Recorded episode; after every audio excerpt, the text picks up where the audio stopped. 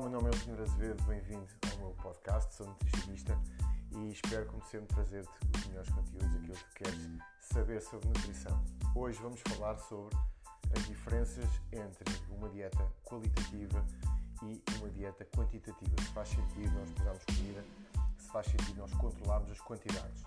Fica por aí, acho que vais gostar. Se ainda não me segues nas redes sociais, procura por mim na minha comunidade no Facebook, Leonor Azevedo Nutricionista Grupo e lá traz mais conteúdos, traz um monte de informação, receitas, vídeos e, e muito mais. Portanto, fica por aí, um abraço e espero que gostes.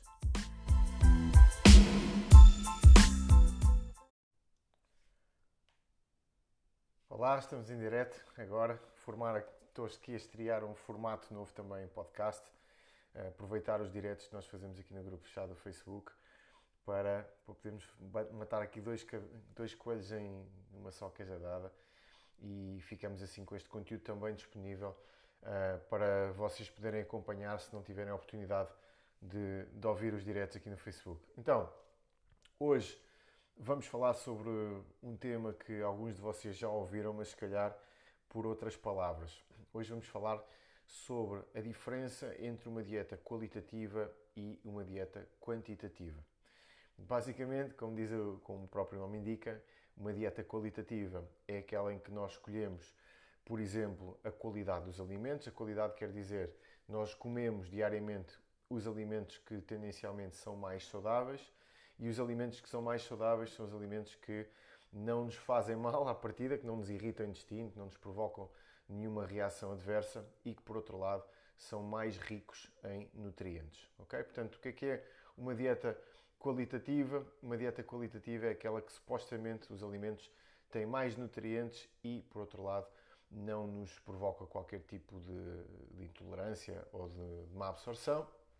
Uma dieta quantitativa é uma dieta que também pode uh, ter na base alimentos supostamente mais saudáveis, mas que, uh, ao contrário da outra, exige pesar e medir quantidades. Okay? Então, uma delas é, vou dar alguns exemplos. Quando nós fazemos, por exemplo, às vezes paleo ou paleo low carb, é uma dieta, na maioria das vezes, uh, qualitativa, em que nós testamos uh, ou nós escolhemos alimentos que sejam tendencialmente mais saudáveis, comemos esses alimentos no dia a dia e aproveitamos que esses alimentos normalmente são muito mais saciantes do que, por exemplo, fazer uma alimentação com chocolates ou com bolos ou com doces, com pão e uh, confiamos então na nossa saciedade para nos mantermos num déficit calórico. Okay? O que é, que é uma dieta quantitativa?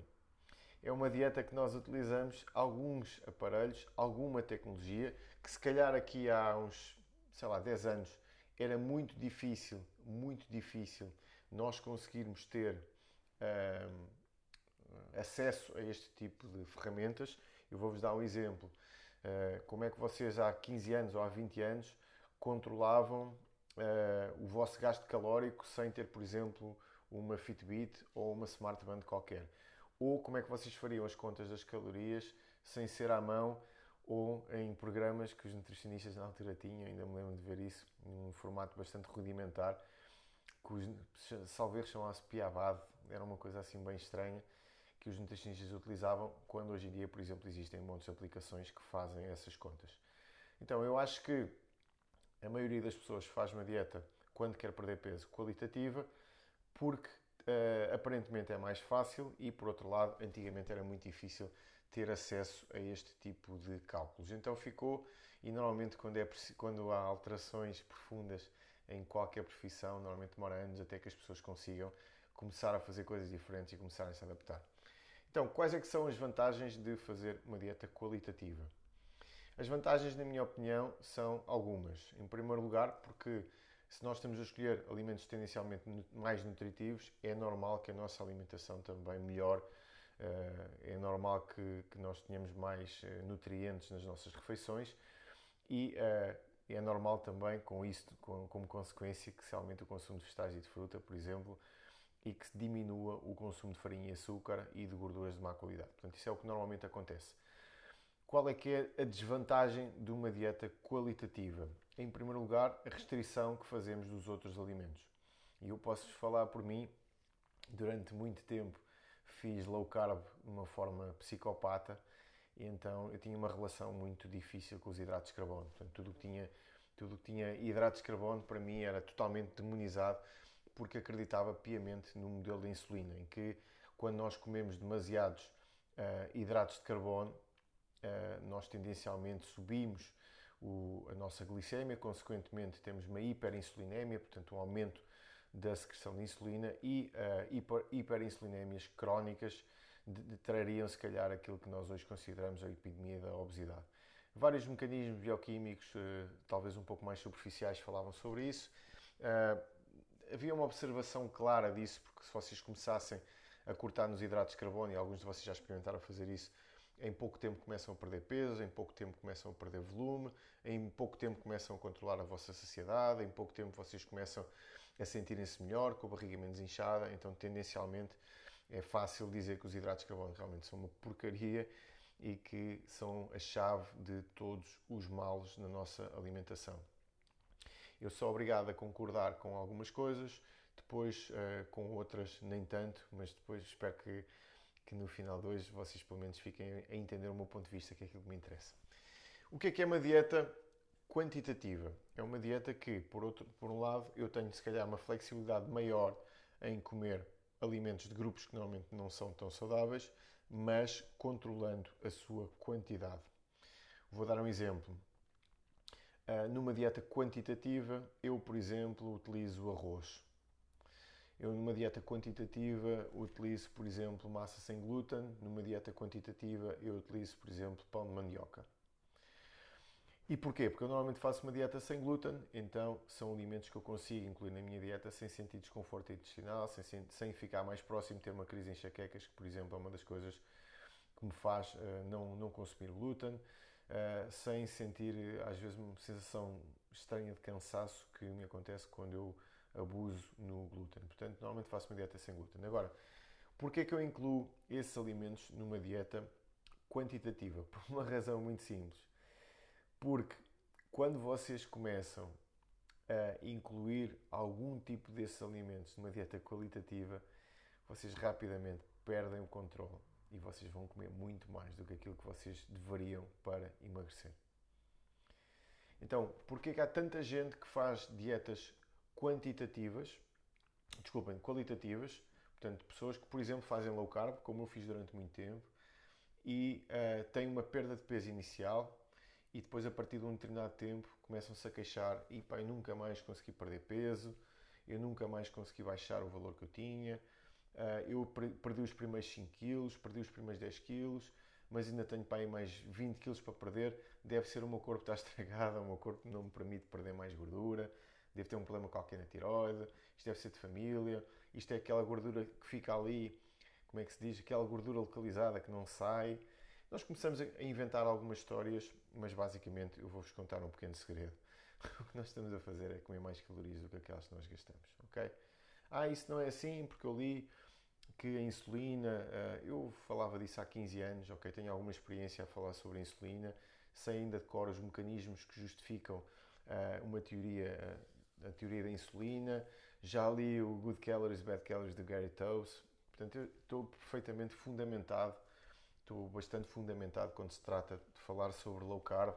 Também estou fundamentado quando falo de dietas qualitativas ou quantitativas, porque já, já estive nas duas barricadas e sei qual é, é a diferença e sei o que é que uma, uma faz e a outra também faz. Então, quando nós fazemos uma dieta que não controlamos as quantidades, é fácil nós ficarmos bem, é muito difícil nós ficarmos top.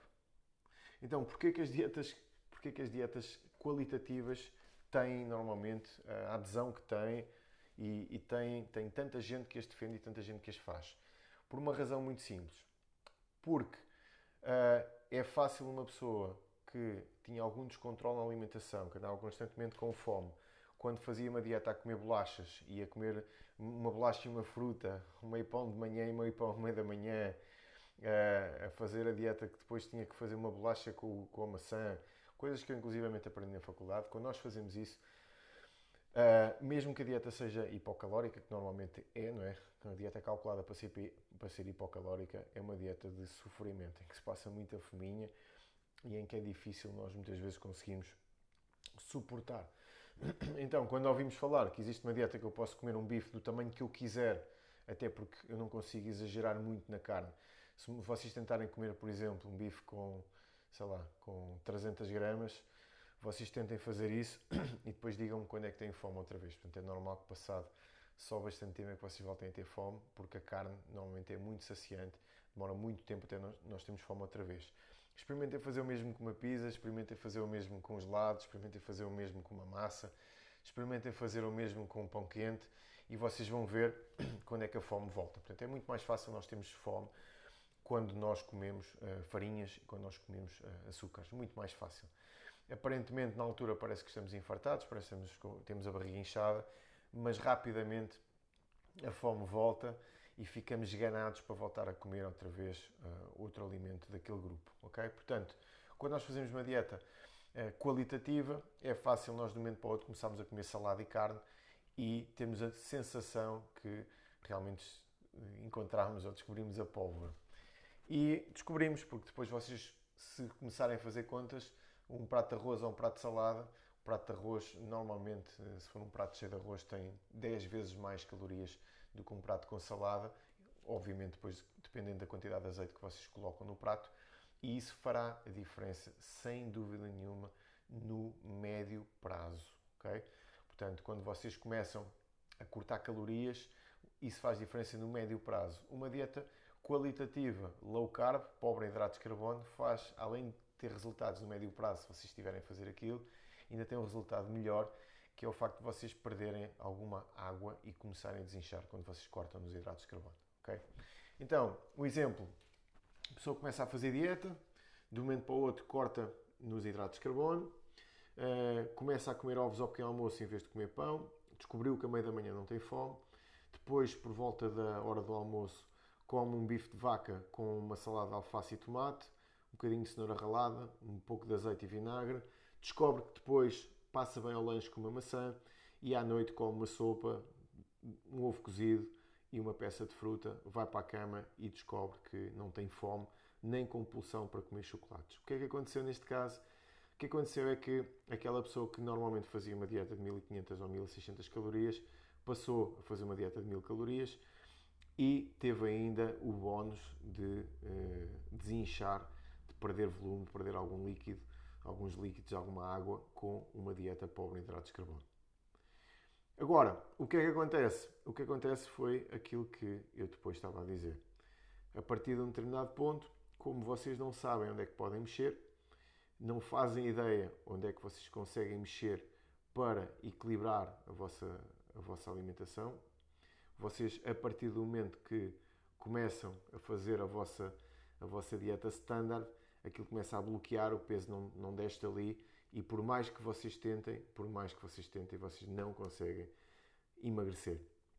Então aí começam os problemas e começam as tais crenças em relação uh, àquela história que nós falamos há pouco. O facto de vocês acharem que a partir de um determinado ponto vocês têm um, o metabolismo estragado, têm o corpo estragado e vocês não vão conseguir perder peso a partir daquele valor, ok?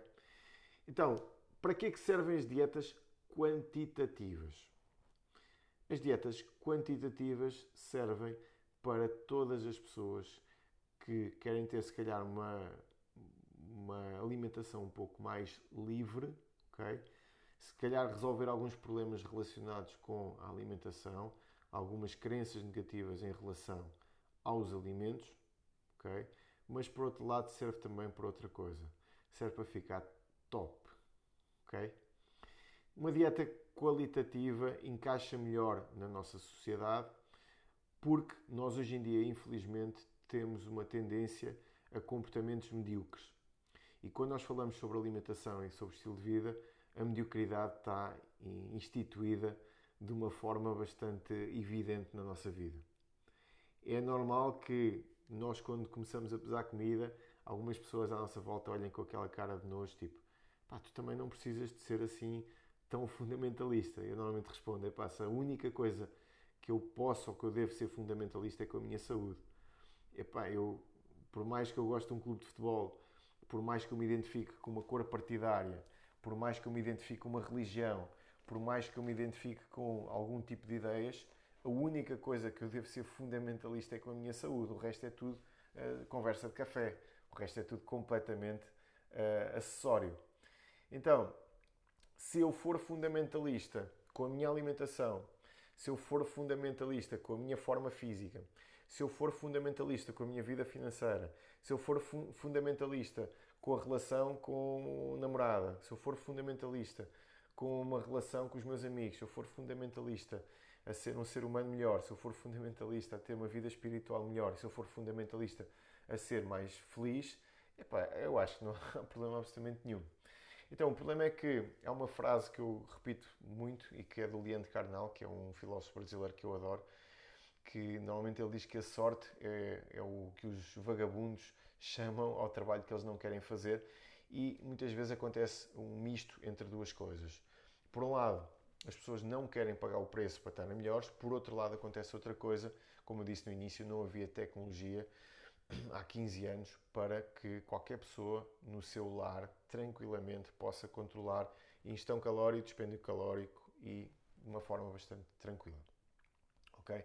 Então é um misto entre uma pessoa ver a outra a pesar comida e achar que aquilo é uma maluqueira que dá muito trabalho, é olhar à volta e ver que a maioria das pessoas acima dos 30 anos não está em forma, para não dizer outra coisa, e depois juntando a isso o facto de nós termos na nossa cabeça que os outros, quando fazem alguma coisa que nós não queremos fazer, são malucos. Quando somos nós a fazer alguma coisa, está tudo porrar, já não há problema absolutamente nenhum. Então, voltando aqui agora, falando agora um bocadinho de dietas qualitativas e quantitativas. Uma dieta quantitativa, uma dieta que mede quantidades de comida ingerida, é uma dieta para ficar top. E é uma dieta, uma dieta para ficar top porquê? Por uma razão muito simples. Porque vocês começam a fazer uma avaliação de quanto é que gasta o vosso metabolismo, qual é que é o vosso gasto diário e depois associado a isso vocês conseguem controlar a ingestão. Então, qual é que é o material que é obrigatório para fazer uma dieta quantitativa? Obrigatório uma Smart Band, ok? Além da Smart Band, o programa que conta calorias, por exemplo, MyFitnessPal ou Fat Secret, existem muitos outros e uh, uma balança para pesar comida. Portanto, relógio, balança e aplicação. A aplicação é gratuita, tem uma versão paga que vocês podem utilizar. As pulseiras custam desde os 10 euros as piorzitas e depois os smartwatches que são mais caros, mas se vocês quiserem uma smart band, vocês conseguem uma smart band muito boa por 100 euros mais ou menos, à volta disso. E depois a balança vocês conseguem entre os 5 e os 15 euros, vocês compram uma balança para ter em casa e para vocês começarem a pesar a vossa comida. Então, aqui há uns tempos estava a falar com a amiga e ele disse-me o seguinte: então, mas olha lá, isso de teres aí essas coisas, essas pulseiras para medir os passos, isso é uma estupidez. E eu perguntei-lhe assim: tu tens ponteiro de gasóleo no carro? Tu tens quantos quilómetros no carro? Sim. Disse, pá, mas isso é uma estupidez. Porquê que tu tens isso no carro? Não faz sentido. Porquê que não pões só gasóleo quando te apetece? Porquê que não pões só gasóleo quando, quando tu achas que deves pôr gasóleo? E ele ficou a olhar para mim e disse assim: Ah, isso não é bem a mesma coisa. Eu disse: Não é bem a mesma coisa porquê? Ele: Epá, isso não é bem a mesma coisa porque. Uh, epá, se, se, se tu tiveres a, a, a pôr gasóleo a mais ou a menos, o carro tem problemas. Então, o teu corpo. A diferença entre o teu corpo e um carro é que tu tens um depósito de gasóleo ilimitado. O que é que acontece? Quando começas a ficar sem falta, com, desculpa, quando começas a ficar sem, sem gasóleo, tu, o carro para, mas quando começas a ficar com gasóleo a mais, o teu corpo começa a criar depósitos cada vez maiores. E esse é o problema. Então, é importante ter uma, uma pulseira, por exemplo, uma Fitbit, é super importante. Ou uma da Garmin, ou uma da Xiaomi Boa, ou uma qualquer outra marca. É super importante. É importante ter uma, uma balança para pesar comida? É super importante, super importante. Mas é importante também eu ter uma aplicação no meu, tel, no meu telemóvel. É super importante, tens que ter isso. Então, e se eu não quiser fazer isso? Não há problema nenhum, fazes uma dieta que seja qualitativa. Então, isso é o quê? Então, em vez de estares a comer uh, alimentos que às vezes possam ser um, um, pouco mais engordativos, que se tu comesses na quantidade certa, se calhar não te fazia um grande problema, vais ter que excluir esses alimentos da tua vida e vais ter que comer carne, salada, frango ou outro tipo de carne também que tenha mais gordura, mas que seja saudável. Vais comer fruta, fruta controlada também, porque se, comer, se começares a comer muita fruta também vais ter o valor calórico. E vais fazer uma alimentação basicamente com jejum intermitente de manhã, café, carne ou peixe com legumes à hora do almoço, uma peça de fruta ao lanche e carne ou peixe com legumes ao jantar ou uma sopa e ovos cozidos. Pronto, e isso vai ser a tua dieta. Então isso dá para fazer quanto tempo? Podes fazer durante toda a vida. É saudável? Claro que é saudável. Estás a comer alimentos uh, totalmente naturais. Então como é que tu fazes? Eu faço isso, normalmente faço isso. Eu faço uma dieta uh, qualitativa também. Eu normalmente faço uma alimentação uh, mais ou menos ao estilo paleo durante 5 vezes por, por semana, 4 vezes por semana. E depois faço um dia por semana, de acordo com os cálculos calóricos que eu estou a ingerir, quando o meu objetivo é, obviamente, perder gordura. Depois faço um acerto calórico, aquilo que vocês já ouviram eh, nos meus conteúdos, o chamado shifting, para fazer uma média calórica mais ou menos de 30% de restrição. Portanto, é relativamente simples. Aqui há uns tempos tinha um amigo que dizia: Olha lá, então como é que se faz isso de saber o metabolismo? E eu confesso que. Uh, eu cuidado, uma das coisas que fui perdendo foi cabelo e paciência. E acho que perdi mais paciência do que cabelo. Eu na altura disse ao gajo, epá, Vlad, não tens Google? Hã? Pá, não tens Google? Eu peguei no Google porque ele disse, não, porque isso, isso o metabolismo é que eu acho que não vou conseguir saber. Se vocês pegarem no Google, diz assim, quanto gasta o meu metabolismo? Pá, e depois o é que aparece? Aparece assim, na primeira, na primeira linha, calculadora de metabolismo vocês têm lá, colocam a vossa idade, o vosso sexo, o peso, a altura, carregam num botão e diz calorias para emagrecer, calorias para manter o peso, calorias para vocês uh, aumentarem o peso, aumentar a massa muscular. Então, normalmente quem tem Google, ok? Antigamente quem tinha boca ia a Roma, hoje em dia quem tem Google vai a todo lado. Não é só a Roma, pode ir a todo lado. Então, é muito difícil às vezes nós estamos tão bloqueados na nossa cabeça, estamos tão habituados a fazer perguntas que às vezes não precisávamos de fazer, que acabamos por ficar bloqueados, às vezes, em dúvidas que são absolutamente ridículas. Como é que se calcula o meu metabolismo? Vai ao Google, está lá tudo explicado.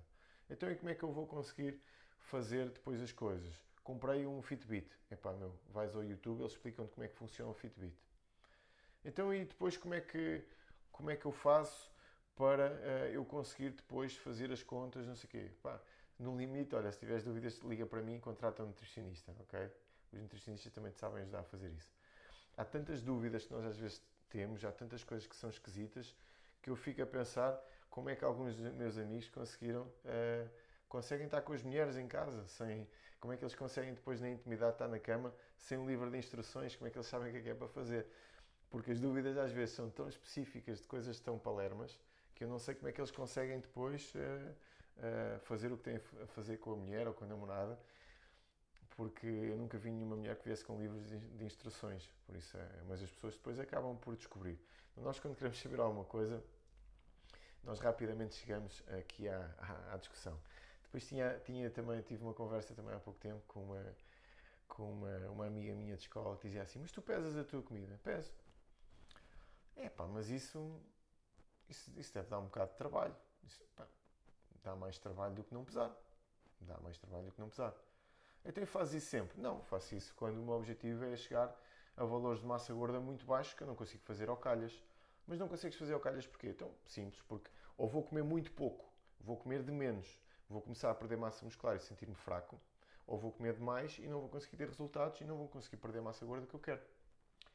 Ah, ok. Então, mas olha, vamos fazer assim. Como é que eu consigo estar top sem ter que pesar comida? É, é, das coisas que mais me irrita é dizer como é que eu consigo ter alguma coisa sem fazer nada. E eu disse, olha, top, top, top, sem pesar comida é difícil, por aquilo que eu te acabei de dizer. Porque tu, o que pode acontecer é tu vais, é muito difícil tu acertares a olho numa restrição de 20 ou 30% de valor calórico todos os dias. É muito difícil fazeres isso. Então é muito mais fácil tu teres tecnologia que te ajude, ou uma smart band, uma balança uma aplicação que te ajude a fazer esses cálculos. É muito mais fácil. E ela disse assim: Olha, tá, mas se conseguires encontrar uma forma de eu não ter que fazer isso e ficar top, epá, isso é que era bom. E eu disse assim: Olha lá, tu ainda trabalhas na seguradora? Sim, então olha, eu quero um seguro contra todos os riscos para a minha moto e para o meu carro e já agora para casa também, ok? Só que hum, eu não apetecia pagar. Não consegues arranjar isso à borda, tipo arranjar um seguro qualquer que eu não tenha que, que fazer nada e que depois uh, tu mandes-me os papéis lá para casa, agora preenches, eu, eu mando a minha assinatura, tu copias a minha assinatura, assinas por mim, eu também não me vou queixar e, e, pronto, e fazemos assim. Tu arranjas ali um seguro que eu não tenha que pagar, que eu não tenha que ter qualquer tipo de esforço e, e ficávamos assim, pode ser? E ela ficou a olhar para mim e disse: Ah, pois já percebi, tenho que ter algum trabalho. Não. Se quiseres ficar top, utilizas uma estratégia uh, quantitativa e habituas-te a saber o que é que tu comes e o que é que tu gastas. Se o teu objetivo é ficar normal ou ficar bem vestida, ou ficar até, até conseguires acertar no modelo de dieta que te consiga fazer com que o teu corpo fique porreiro dentro daquilo que tu gostas uh, e, e, e, sem precisares de contar comida, também dá para fazer. Não é, contar comida não é o único método que existe. É o único método que funciona sempre, ok? Não é o único método que existe, é o único método que funciona sempre. Ah, mas eu um dia estive a testar fazer um controle calórico, experimentei durante duas semanas e não perdi peso duas quê? Semanas? Hum, porra. Desistes sempre quando fazes coisas durante duas semanas? Epá, acho que sim. É um bom princípio para a tua vida. Desistir às duas semanas de jogo, epá, acho que é um bom princípio para a tua vida, sim senhor. Então quanto tempo é que eu vou demorar até ver resultados? É até dar. Quanto tempo é que demoraste a engordar? Estavas preocupado com isso? Se não estavas preocupado com isso, é até dar, é até conseguires.